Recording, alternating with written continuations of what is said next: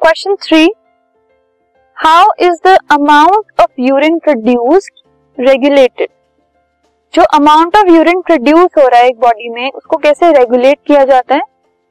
The amount of urine produced it depends on the amount of excess water and dissolve waste present in the body जितना urine का amount produce हो रहा है, वो depend करता है कि कितना वाटर एक्सेस में है और कितना उसके अंदर वेस्ट डिजोल्व है, ठीक है? और बाकी फैक्टर्स जो होते हैं, वो है हैबिटेट ऑफ़ एन ऑर्गेनिज्म कि एक ऑर्गेनिज्म का हैबिटेट कैसा है? और हॉर्मोन्स कैसे हैं? Such as anti diuretic hormone जो है एडीएच इसकी वजह से भी ये यूरिन का जो अमाउंट है, वो रेगुलेट होता है मतलब चेंज होता है in organism to organism